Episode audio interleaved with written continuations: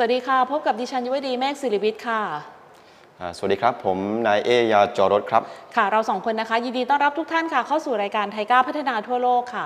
รายการที่จะพาทุกๆทท่านค่ะ ไปทำความรู้จักและคุ้นเคยกับบทบาทการทำงานของกรมความร่วมมือระหว่างประเทศนะคะ หรือ Thailand International Cooperation Agency ที่เราเรียกกันสั้น ๆ ว่าไทก้านะคะ รายการของเราค่ะออกอากาศทุกๆเช้าวันจันทร์ค่ะ6นาฬิกา30นาทีถึง7นาฬิกาทางสถานีวิทยุลม AM 1575กิโลเฮิรตซ์ค่ะ เราสามารถรับชมย้อนหลังได้ทางไหนบ้างไหมคะทางเอ่อน้องเอยายาอ่าได้ครับทั้งช่องทางทาง YouTube ทางค่ะ Facebook นะฮะค่ะของ TICA Cooperation แล้วก็ใช่สราญรมย์ใช่วิดีโอใช่ใช่ไหมครัคะบใช่ค่ะครับนอกจากนี้ค่ะเรายังมีการเพิ่มอีกหนึ่งช่องทางคืออะไรเรายังครับสามารถรับฟังได้ทางพอดแคสต์ค่ะอ๋อดาวน์โหลดหรือยังเอ่ย ยังยังยังครับใช่ไหมสามารถดาวน์โหลดได้ค่ะ ทาง Apple Podcast ก็ได้ Spotify ก็ได้ หรือว่าจะเป็น Google Podcast นะคะ เพียงแค่ search คำว่าไทก้าพัฒนาทั่วโลก ก็จะสามารถรับฟังเราได้ทุก ๆ ตอนเลยรวมทั้งตอนนี้ด้วยนะ ที่เรากำลังจะออกอากาศในตอนนี้นะครัคะบค่ะ วันนี้ค่ะยังไม่คุ้นหน้าคุ้นตากันเลยเนาะยังครับครั้งแรกครับะเป็นครั้งแรกนะคะ อยากจะให้เอยายาค่ะ แนะนำตัวเองกับท่านผู้ชมให้รับทราบนิดหนึ่งว่า เราชื่ออะไรนามสกุลอะไรแล้วก็ปัจจุบันทำงานอยู่ตรงไหนค่ะอ่าสวัสดีครับ ผมนายเอยาจอรถครับอ่าชื่อเล่นชื่อเอยาครับผมอ่าปัจจุบันอ่ามาลงที่กรมความร่วมมือระหว่างประเทศอยู่ภายใต้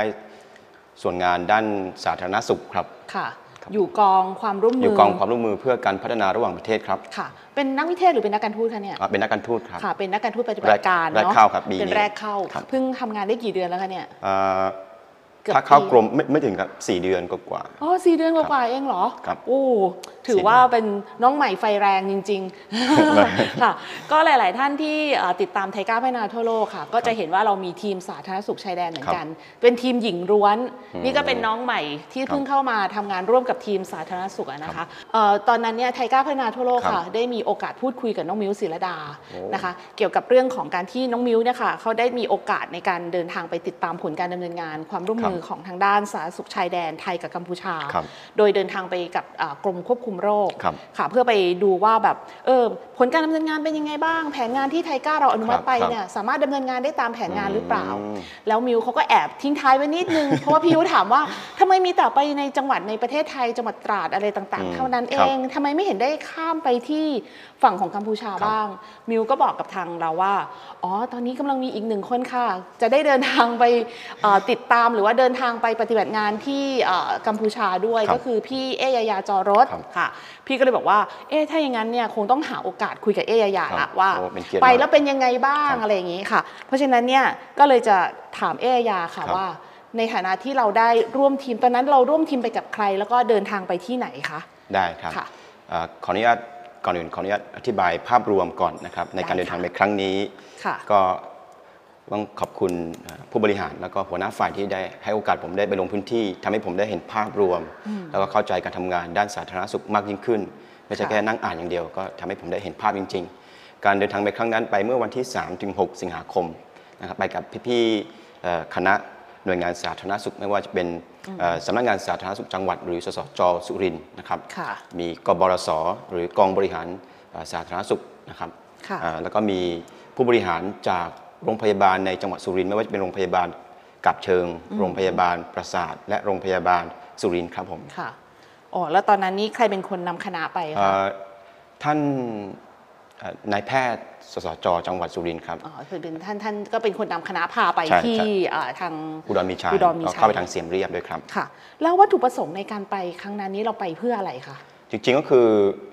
การดำเนินงานด้านสาธารณสุขระหว่างสุรินทร์กับอุดรมีชัยมามีมีมาสักมีมา สักพักแล้วครับค่ะการเดินทางในครั้งนี้ก็คือหนึ่งก็คือเพื่อที่จะติดตามการทำงานของสสจ และสองก็คือเพื่อที่จะไปประเมินว่าระบบส่งต่อผู้ป่วย ระหว่างจังหวัดสุรินทร์กับจังหวัดอุดรมีชัยและเสียมเรียบเนี่ยมันประมาณไหนค่ะแล้วเพื่อที่ไปประเมินว่ามีความพร้อมไหมและมีส่วนไหนที่เราจะสามารถพัฒนาได้บ้างครับค่ะเอ่อก็ต้องย้อนกลับไปนิดหนึ่งว่า จริงๆแล้วเนี่ยปัจจุบันเนี่ยจังหวัดสุรินทร์ก็เป็นจังหวัดที่ติดกับ อ่าอุดรมีชัยจังหวัดและแต่ละปีอุดรมีชัยครับค่ะแต่ละปีเนี่ยมีผู้ป่วยจากฝั่งอ่ากัมพูชาเข้ามารับการรักษาจำนวนเยอะมากภายใน 2 อาทิตย์ครับสองอาทิตย์ มีผู้ป่วยจากกัมพูชาเข้ามารับการรักษาประมาณ 300 คน แล้วส่วนใหญ่ปัญหาที่เข้ามาก็คือ ผมว่าถามคุณหมอที่ไปด้วยกันว่า มันมีปัญหายังไงทำไมต้องพัฒนาระบบเอ่อส่งต่อ ผู้ป่วย ค่ะ ท่านก็บอกว่าปัจจุบันเนี่ยหลายๆท่านที่เข้ามารับการรักษาเนี่ยเขา จะมาเองไม่ได้ผ่านการส่งต่อ ไม่ได้มีการลงทะเบียน ไม่ได้มีการอืมคัดกรองผู้ป่วยมาก่อน นั่นแปลว่าสิ่งที่ตามมาคือเอ่อบุคลากรทางการแพทย์ในจังหวัดสุรินทร์ต้องอืมมีภาระมากยิ่งขึ้นค่ะต้องเอ่อชักเอ่อซักประวัติผู้ป่วยมากยิ่งขึ้น ไม่รู้ว่าผู้ป่วยคนนี้มีประวัติเอ่อแพ้ยา มีโรคอะไรบ้างค่ะครับนี่คือปัญหาที่ทางทีมงานเข้าไปวันนั้นเพื่อจะประเมินว่าเราจะช่วยกันพัฒนาระบบส่งต่อผู้ป่วยอย่างไรบ้างครับ ค่ะ โอ้และที่สำคัญคือการที่เราได้ถ้าเกิดสมมติว่าเรามีระบบการคัดกรองที่ดี หรือมีครับการระบบการส่งต่อที่ดีเนี่ยครับข้อมูลที่เกิดขึ้นในฝั่งกัมพูชา ก็จะถูกส่งต่อมาที่ข้อมูลใช่ที่ฝั่งใช่ไทยได้ที่ครับโรงพยาบาลที่ฝั่งไทยครับคุณหมอฝั่งไทยก็ไม่ต้องมาเสียเวลาซักประวัติใช่ชื่อใช่นามสกุลใช่ครับโรคเป็นยังไง แล้วก็มันก็สามารถที่จะมีการติดตามได้ครับอีกใช่ไหมครัคะบใช่ว่าใช่หลังครับจากที่ตรวจรักษาแล้วเอายาไปไปกินครับที่ประเทศเขาเนี่ยถูกมีต้องการครับระบบการครับติดตามอะไรยังไงครับค่ะ แล้วตอนที่เราไปเนี่ยค่ะเราไปนอกจากที่สุรินทร์แล้วเนี่ยเราก็ข้ามไปฝั่งกัมพูชาด้วยใช่ไหมคะครับผมค่ะ ไปพื้นที่ไหนบ้างครับผมอ่าในส่วนสถานที่ที่ผมไปมานะครับมีทั้งหมด 4 แห่งนะครับค่ะที่ที่ที่แรกก็คือศูนย์สุขภาพโอสเมดซึ่งตั้งอยู่ห่างจากตัวด่านถาวรช่องจอมประมาณ 1-2 กิโลเมตรค่ะครับตัวศูนย์สุขภาพเนี่ยจะมีบุคลากรทางการแพทย์ทั้งหมด8 8ท่านครับค่ะแล้วก็มีผู้ป่วยโดยเฉลี่ยแต่ละวันเนี่ยผมก็สอบถามทางเอ่อ คุณหมอแล้วก็พยาบาลว่าโดยเฉลี่ยแต่ละวันเนี่ยมีผู้เข้ามารับบริการวันละกี่ท่าน ผู้ป่วยก็ประมาณเขาประมาณ 40 คนต่อวันครับ แล้วก็ผมก็ถามต่อว่าแล้วเอ่อท่านมีบุคลากรทางการแพทย์ทั้งหมดกี่ท่านอ่าเพราะว่า 40 คนก็ถือว่าเยอะพอสมควรค่ะก็ประมาณ 8 ท่านครับอืมแล้วส่วนใหญ่เขามาให้รับรับรับการบริการในเรื่องไหนคะที่ส่วนใหญ่ก็จะเป็นเอ่อ ฝักฝักฝักท้องอ๋อตั้งคันตั้งตั้งครรภ์พี่หมดโอกาสละอะแล้วก็รักษาโรคทั่วไปแล้วก็รัเนาะกษาทั่วไป แล้วก็อ๋อผมว่าที่น่าสนใจก็คือผมว่าถามว่าแล้วมีมีมีมีพี่น้องคนไทยที่มาท่องเที่ยวมาทำงานแล้วมาเคยมาใช้บริการที่นี่บ้างไหมเขาบอกมีมีคอ๋รัอบมีคนไทยมีมาใช้บริกาใช่รใช่ด้วยครับนะคะ แล้วระบบการส่งต่อของผู้ป่วยของอาที่ศูนย์โอสเมดเนี่ยค่ะ กับทาง ในฝั่งสุรินทร์นี่ก็ยังไม่ได้มีการผ่านยังไม่ได้ยังไม่ได้มีการดำเนินงานอะไร ยังไม่ใช่หมีครับ นี่คือวัตถุประสงค์ที่เราเข้าไปสำรวจว่า พอที่จะพัฒนาตรงเนี้ยให้เป็นศูนย์อ่าส่งต่อผู้ป่วยได้ไหมในอนาค่ะคตครับโอเค อันนั้นคือเป็นอันนี้แห่งที่หนึ่งที่หนึ่งใช่ครัค่ะบจากนั้นห่างไปจากตัวเอ่อชายแดนประมาณ 40 กิโลเมตร ก็จะเป็นโรงพยาบาลอุดรมีชัย ซึ่งก็จะเป็นตัวเมืองของจังหวัดอุดรมีชัยครับค่ะอ่าตัวของโรงพยาบาลอุดรมีชัยเนี่ย ค่อนข้างจะมีขนาดใหญ่ขึ้นมานิดหนึ่งซึ่งตอนนี้เขากำลังพัฒนาตัวอาคารเพิ่มเติมค่ะนะครับมีจำนวนเตียงทั้งหมดประมาณเอ่อ80 กว่าเตียงนะครับค่ะ80 กว่าเตียง แล้วก็มีแพทย์พยาบาลทั้งหมด 63 ท่าน แล้วก็มีเจ้าหน้าที่ฝ่ายสนับสนุนงานหรือสตาฟประมาณเอ่อ36 ท่านนะครับค่ะก็ก็จะเป็นศูนย์รับส่งต่อผู้ป่วยภายในจังหวัดด้วยเช่นกันอืมครับภายหมายถึงภายในจังหวัดของอุดรมีชัยอุดรมีชัยครับเหมือนกันค่ะครับ ก็จะมีโรงพยาบาลอื่นๆ ส่งผู้ป่วยเข้ามารักษาที่นี่ที่นี่ใช่ไมส่วนใหญ่ก็จะเป็นศูนย์สุขภาพภายในตัวจังหวัดอุดรมีชัย ซึ่งผมเข้าใจว่าน่าจะมีทั้งหมด 37 แห่งศูนย์สุขภาพในตัวจังหวัดค่ะแล้วตรงนี้จะก็เป็นตัวเอ่อคอยรับส่งต่อผู้ป่วยอีกทีหนึ่งภายในจังหวัด แต่ถ้าเกิดเกินเคสที่มันหนักๆหน่อย ตัวอุดรมีชัยก็จะส่งต่อผู้ป่วยไปยังมาเอ่อตัวจังหวัดเสียมเรียบที่โรงพยาบาลเสียมราชค่ะเขาก็เลยโอ้โหก็ถือว่าเป็นศูนย์ที่ใหญ่พอสมควรใหญ่เนาะพอสมควรครับ คุ้นๆเหมือนกับที่นี่เราเคยมอบ รถพยาบาลใช่หรือเปล่าใช่คะครับมาโรงโรงพยาบาล ทุกวันนี้ก็ยังใช้งานอยู่ เวลาไปเขาว่านี่นี่เขาพาไปดูแล้วก็เขานี่นี่นี่มีรถลงจากไทก้านะขอบคุณมาก ๆ เลย อ๋อครับโอเค แล้วที่อุดรมีเอ่อที่ที่อุดรมีชัยเนี่ยค่ะโรงพยาบาลเขามีกี่แผนกอะของอุดรมีชัยใช่ไหมครับ ประมาณเดี๋ยวผมขอดูอะประมาณ 8 แผนกครับผมค่ะแผนกฉุกเฉินฉุกเฉินแผนกอายุรอายุรกรรมอืมแผนกศัลยกรรมอ่าแผนกสูตินารีสุตินารีอ่าแผนกโรคติดต่อค่ะแผนกทันตกรรมอ่า แผนกนิติเวชค่ะแล้วก็แผนกจิตเวชครับ โอ้ก็ครบถ้วนถือได้ว่าครบถ้วนเนาะครับเป็นโรงพยาบาลที่ขนาดใหญ่พอสมควรเลยครัอะบครับมีทั้งหมด80 80กว่าเตียงนี่ก็ครับ ใช้ได้เลย ครับผม ค่ะ แล้วหลังจาก 43 กิโลเมตรจากเอ่อชายแดนละ ครับ หลังจากนั้นเราไปที่ไหนอีก อ่าเนื่องจากว่าจังหวัดเสียมราชก็เป็นจังหวัดอีกหนึ่งจังหวัดที่ส่งต่อผู้ป่วยมายังสุรินทร์เป็นจำนวนมาก ทางค่ะ สสจก็เล็งเห็นความสำคัญของเสียมราช ก็เลย เดินทางต่อไปอีกที่หนึ่งตามตามแผนก็คือไปดูโรงพยาบาลที่เสียมราชค่ะห่างไปประมาณถ้า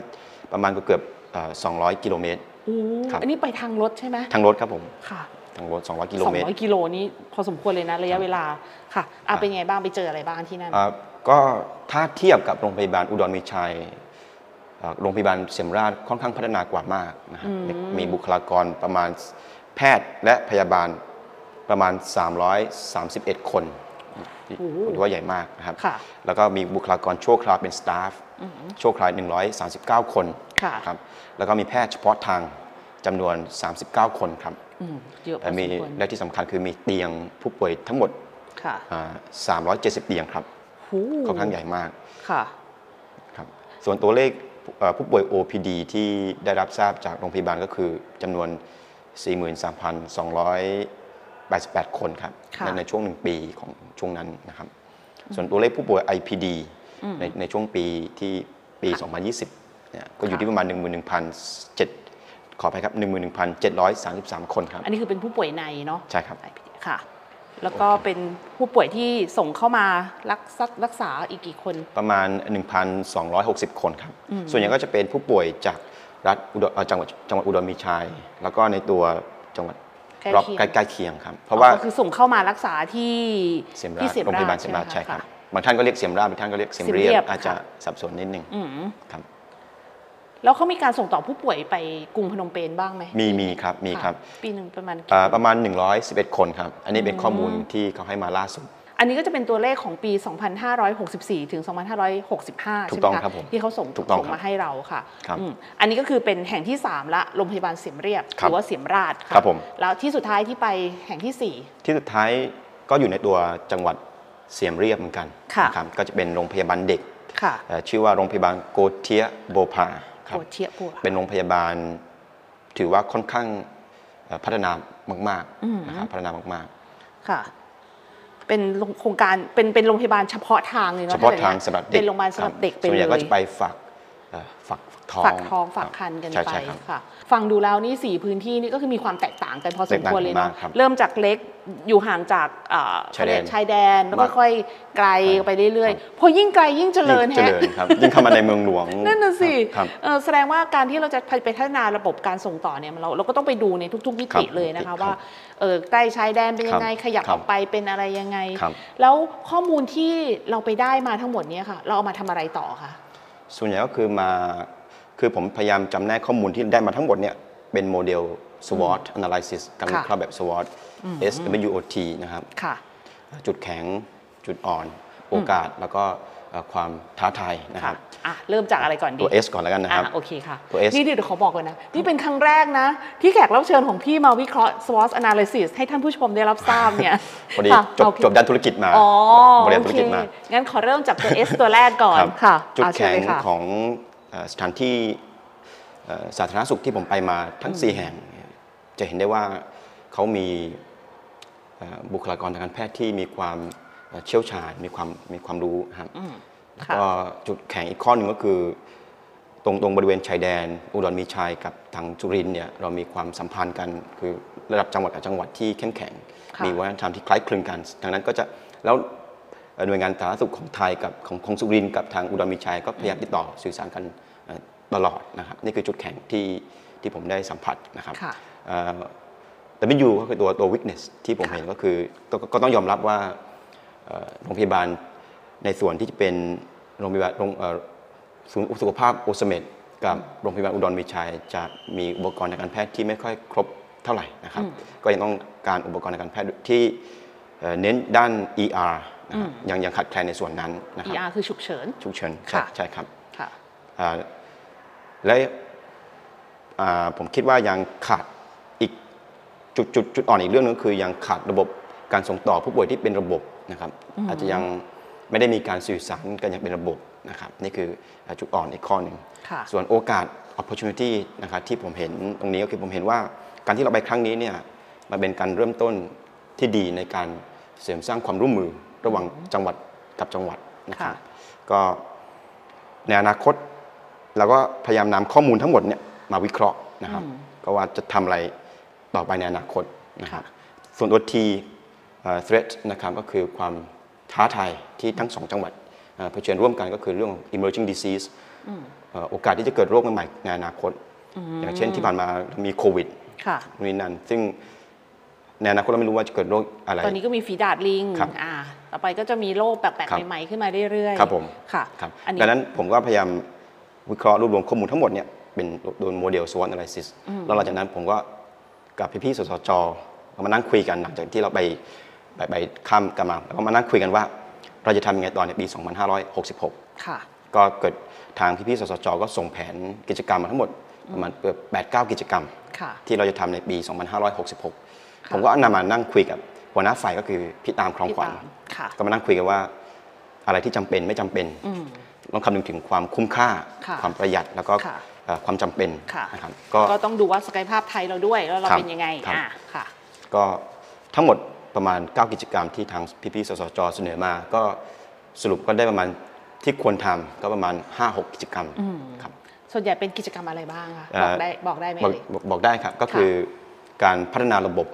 ส่งต่อผู้ป่วยให้เป็นระบบมากยิ่งขึ้นอันเพราะนี่คือวัตถุประสงค์หลักที่เราเดินทางไปครั้งนี้ครับค่ะก็พี่ๆสสจก็ตั้งเป้าว่าจะไปจะหารือกับทางหน่วยงานสาธารณสุขในจังหวัดอุดรมีชัยแล้วก็เสียมราชค่ะเช่นอาจจะเชิญเข้ามาเอาอบรมที่ไทย แลกเปลี่ยนความรู้ค่ะแล้วก็เข้าไปพัฒนาพัฒนาบุคลากรทางการแพทย์ของเอ่อโรงพยาบาลอุดรมีชัยครับค่ะแล้วในส่วนของอุปกรณ์ที่มันมีความจำเป็นอะไรยังไงเนี่ยเราก็จะพิจารณาตามความเหมาะสมอีกครั้งหใช่นึ่งใช่ครับถูกไหมคะครับแต่ว่ายังไงก็ตามแต่เนี่ยถึงแม้ว่า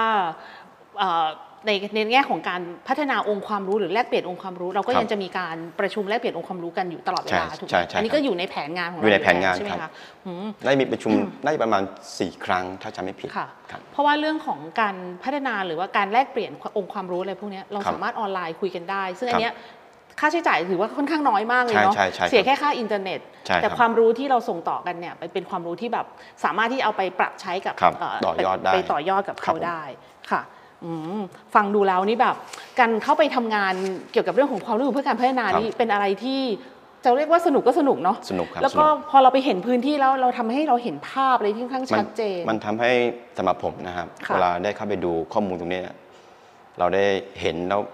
มันง่ายต่อการตัดสินใจ เราเข้าใจบทบาทเข้าใจบริบทในพื้นที่มากขึ้นค่ะแล้วเวลาที่เราได้รับคำขออะไรเราก็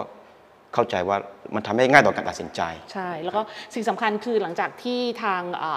เอ่อเอยายาเนี่ยครับได้ไปดูงานไปทำอะไรต่างๆ กลับมาแล้วเนี่ยก็ข้อมูลพวกเนี้ยก็เอามาครับเสนอกรมได้ แล้วก็ทิศทางในการที่เราจะพิจารณาเนี่ยเมื่อเราไปเห็นพื้นที่จริงแล้วเนี่ยเราก็จะได้รู้ว่าบริบทไหนที่จะมีความเหมาะสมครับกับใช่ประเทศใช่นั้นๆ ที่เราใช่ครัจะบไปทำงานความร่วมมือเพื่อการพัฒนาครับระหว่างกัน แต่พี่จับใจความได้อันหนึ่งก็คือที่ฟังแล้วมีความรู้สึกแบบอืมอันเนี้ยก็เป็นผลผลผลพลอยได้จากครับการทำงานที่เราสะสมกันมาอยู่ครัตบลอดเวลานะคะที่บอกว่าความสัมพันธ์ระหว่างอุดรมีไซกับสุรินทร์ครับมีความสัมพันธ์ที่ค่อนข้างแน่นแฟนมากครับยิ่งขึ้นเนี่ยส่วนหนึ่งเนี่ยพี่ก็มองว่าอาจจะเกิดเป็นเป็นเรื่องจากว่าเรากับสุรินทร์เนี่ยได้ครับสุรินทร์เรานี่หมายถึงสุรินทร์แล้วก็ครับทางกัมพูชาเนี่ยครับเราก็มีความร่วมมือด้านสาธารณสุขชายแดนครักับนมาอย่างยาวนานใช่ด้วยใช่นะใช่คะครับแล้วก็ก็เป็นอีกหนึ่งคู่ความร่วมมือที่ครับไทก้าเราก็สนับสนุนกันอยู่กันทุก ๆ ปีอยู่แล้วนะใช่ครัคะบอันนี้ก็ถือได้ว่าเป็นโอกาสที่ทางไทก้าเราเนาะได้ก็ครับเอ่อให้ข้าราชการแรกเข้าเนี่ยได้เข้าไปสัมผัสในพื้นที่ที่ครับเราได้ไปทำงานความร่วมมือเพื่อการพัฒนาระหว่างกัน ครับครั้งนี้ก็คือเดินทางไปที่เอ่ออุดรมีอุดไซรมีชัยแล้วก็ที่เสียมราชเสียมราชของเอ่อกัมพูชาใช่เนาะครับค่ะในฐานะของการเป็นข้าราชการแรกเข้านุชเรียนจบอะไรมาคะเนี่ยเอ่อบริหารธุรกิจครับบริหารธุรกิจครับเป็นนักการทูตครับโอเค แล้วก็เป็นข้าราชการแรกเข้าเนี่ยนะคะการที่เราเรียนจบบริหารธุรกิจเนี่ยค่ะแล้วเอามาทำงานนักการทูตแล้วยิ่งมาทำงานในเรื่องของความร่วมมือเพื่อการพัฒนาแบบเนี้ยคิดว่าเราจะเอาความรู้ที่เราได้ได้เรียนครับมาเนี่ยเอามาใช้กับการทำงานความร่วมมือเพื่อการพัฒนานี้ได้อย่างไรบ้างคะครับก็ ต้องขอบรรยายภาพรวมของหลักสูตรบริหารธุรกิจก่อนนะครับว่าค่ะการเรียนบริหารธุรกิจเนี่ยมันก็จะมีหลากหลายวิชาที่สามารถประยุกต์ใช้ได้กับทุกวิชาชีพอืมอย่างเช่นวิชาการสื่อสารค่ะภาษาอังกฤษค่ะการเรียนสถิติ การวิเคราะห์สถานการณ์ การเรียนวัฒนการเรียนรู้วัฒนธรรมนะครับซึ่งข้อมูลเหล่านี้เนี่ยสิ่งที่เราผมเรียนรู้มา สามารถนำมาประยุกต์ใช้กับ การทำงานในทุกวันนี้ได้อย่างอย่างดีครับอืมเช่นการวิเคราะห์สถานการณ์อืมนะครับ การหรือแม้แต่สวอตเมื่อกี้สวอตอะไรอย่างเงี้ยผมชอบเอ่อชอบชอบคิดเนี่ยค่ะคิดเอาสิ่งที่เรียนมามามาคิดว่าแนวทางไหนดีที่สุด ซึ่งสามารถใช้กับการทำงานปัจจุบันได้ดีครับค่ะเช่นวิเคราะห์ว่าโครงการที่เราทำเนี่ยอืมมี stakeholders มีผู้เอ่อส่วนได้ส่วนเสียใครบ้าง คุ้มค่าหรือไม่คุ้มค่าใช่โครงการนี้ ประสิทธิภาพประสิทธิผลคืออะไรนะครับต้นและที่สำคัญการเรียนธุรกิจก็คือเรื่องของต้นทุนเรื่องของเอ่อ cost management ค่ะก็สามารถกำไรมาขาดทุนใช่ครับ สามารถประยุกต์ใช้กับการบริหารงานสาธารณสุขได้ครับค่ะในฐานะที่ทางเอ่อเอยายาเนี่ยค่ะเป็นข้าราชการแรกเข้าด้วยครับเนาะแล้วก็ได้มีโอกาสได้ไปลงพื้นที่ แล้วก็ในขณะเดียวกันข้อมูลทุกอย่างก็มาวางอยู่บนโต๊ะครับแล้วก็ทำให้เราได้คิดได้วิเคราะห์อะไรต่างๆเนี่ยในมุมมองของเราเราคิดว่างานของไทก้าเราเนี่ยค่ะจะไปมีส่วนช่วยเสริมเอ่อ ความร่วมมือหรือว่ามีส่วนช่วยเสริมในเรื่องของความสัมพันธ์ระหว่างไทยกับกัมพูชายังไงบ้างคะผมคิดว่าเรื่องเรื่องเรื่องเรื่องที่หนึ่งนะครับหนึ่งเลยก็คือเป็นการเสริมสร้างความสัมพันธ์ ระหว่างไทยกับกัมพูชาในทุกระดับตั้งแต่ระดับประชาชนกับประชาชนในพื้นที่ค่ะค่ะและระดับจังหวัดสุรินทร์กับจังหวัดอุดรมีชัยและเสียมราช และในระดับประเทศครับครับเมื่อกี้คือเมื่อกี้คือข้อที่หนึ่งนะครับส่วนข้อที่สองมันทำให้ผม การเดินทางลงพื้นที่ครั้งนี้ทำให้ผมได้เข้าใจบริบทการทำงานของพี่ๆ สสจ และการทำงานในโรงพยาบาลอุดรมีชัยมากยิ่งขึ้น แล้วก็รวมถึงเสียมราชด้วยครับและเข้าใจบริบทการทำงาน และประการที่ 3 ผมคิดว่าการดำเนินงานของไทก้าที่ให้ความช่วยเหลือประเทศเพื่อนบ้าน หรือให้ความร่วมมือกับเอ่อกัมพูชาในครั้งนี้ หรือครั้งที่ที่ที่ที่ผ่านมา ผมคิดว่าเป็นการสุดท้ายแล้วที่เราที่ไทก้าทำเนี่ยก็เป็นการตอบโจทย์ผลประโยชน์ของประเทศค่ะเอ่อก็ไปตอบโจทย์ข้อ 5S นโยบาย 5S ของเอ่อการต่างประเทศของไทยครับ โดยเฉพาะในเรื่องของ security นะครับความมั่นคงด้านสุขภาพตามแนวชายแดนไทยกัมพูชาครับค่ะครับเอ่ออีกข้อหนึ่งข้อสุดท้ายครับ ผมคิดว่าปัจจุบันโลกให้ความสำคัญอย่างยิ่งกับการบรรลุเป้าหมาย SDG ซึ่งมีทั้งหมด 17 ข้อค่ะนะครับผมคิดว่าเราก็เป็นพลเมืองโลกที่ดีและเป็น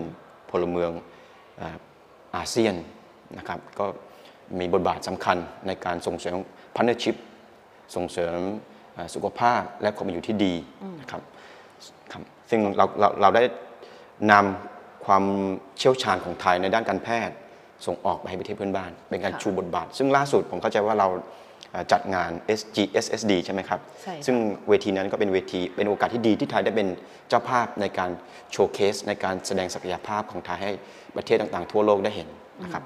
ก็คือเหมือนกับเราก็ได้นำเอา best practice ของเราครับเข้าไปใส่อยู่ในครับเอ่อเผยแพร่ให้คนชาวต่างชาติเนี่ยได้ครับรับทราบว่าเราเนี่ยมีเอ่อ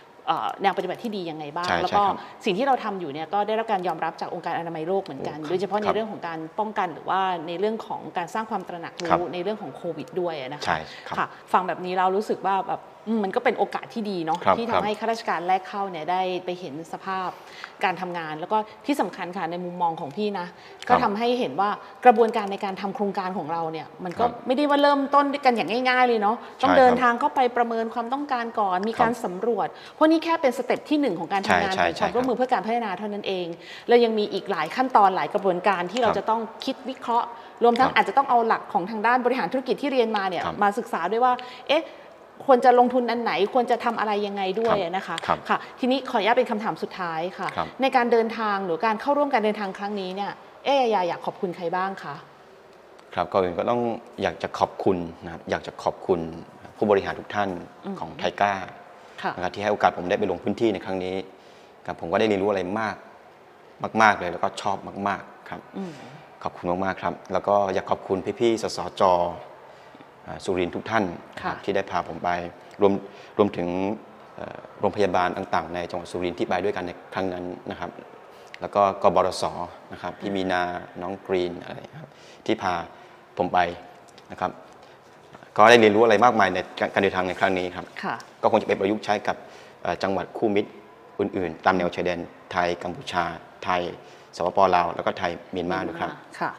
เพราะตอนนี้ก็คือเป็นหนึ่งในทีมของเอ่อสาสาธารณสุขชายแดนใช่นี่ใช่เนาะครับ ค่ะ แล้วจะฝากขอบคุณไปทางกัมพูชาด้วยไหม ขอบคุณมากๆครับ ค่ะก็นี่ก็เป็นอีกหนึ่งบทบาทของไทก้าเราอะนะคะ ที่เราเนี่ยได้ได้เข้าไปทำงานร่วมกับทางกัมพูชา แล้วก็ได้ส่งน้องที่เป็นข้าราชการแรกเข้าครับเนี่ยค่ะ ได้ลงพื้นที่เข้าไปดูว่าการทำงานความร่วมมือชายแดน ครับ ของระหว่างไทยกับประเทศเพื่อนบ้านนั้นนะคะ มันเริ่มต้นอย่างไร แล้วก็ความสัมพันธ์ที่เราได้ทำกันมาอย่างยาวนานเนี่ย ตอนนี้มันเริ่มผลิดอกออกผลขึ้นมาละครับและทำให้น้องเนี่ยได้เห็นด้วยว่าการทำงานของไทก้าค่ะ ได้เข้าไปมีส่วนเติมเต็มในการทำงานใช่ครับของสาธารณสุขชายแดนยังไงบ้าง ถูกไหมคะใช่ครับเห็นด้วยเห็นเห็นเห็นด้วยกับทางเอ่อไทก้าพัฒนาทั่วโลกด้วยไหมว่า เมื่อเราไปดูแล้วเนี่ยพอลงพื้นที่ปุ๊บเนี่ยครับความสัมพันธ์ระหว่างสาธารณสุขชายแดนสองประเทศเราครับเนี่ยมีความสัมพันธ์ที่แน่นแฟนมากเลยใช่เนาะใช่ครับแล้วก็ยิ่งทำให้การพัฒนาในเรื่องของระบบสาธารณสุขในเรื่องของการส่งต่อเนี่ยในอนาคตข้างหน้าเนี่ยพี่คิดว่า เราเนี่ยสามารถทำได้แน่นอนอยู่แล้วแหละครับยิ่งการพัฒนาแอปพลิเคชัน หรืออะไรพวกเนี้ยเราสามารถที่จะดำครับเนินการได้ยิ่ง เพราะของของพวกเนี้ยมันจะต้องมีการเชื่อมโยงเชื่อมต่อกันการสื่อสารระหว่างกันเนี่ยเป็นสิ่งสำคัญนะคะใช่ครับค่ะ วันนี้ค่ะไทยก้าวพัฒนาทั่วโลกค่ะ ก็ต้องขอบคุณน้องเอ่อเอยายามาก ๆ เลยครับที่ให้เกียรติมาร่วมรายการครั้งนี้นะคะ แล้วก็หวังว่าการลงพื้นที่ครั้งนี้ครับคงจะไม่ใช่ครั้งแรกและครั้งสุดท้ายเดี๋ยวอาจจะต้องมีครั้งต่อไปอีกใช่ไหมเดี๋ยวคะกำลังจะไปที่ไหนพี่อีกยุพูดประโยคนี้ผมนึกถึง นายแพทย์สสจเสียมราชอ่าเขาพูดประโยคนี้เป๊ะเลยเขาว่าเขาบอกว่าหวังว่าคณะท่านมาที่นี่ไม่ใช่ครั้งแรกและครั้งสุดท้ายนะครับ อยากให้มาอีก แล้วก็อยากให้เชิญเข้าไป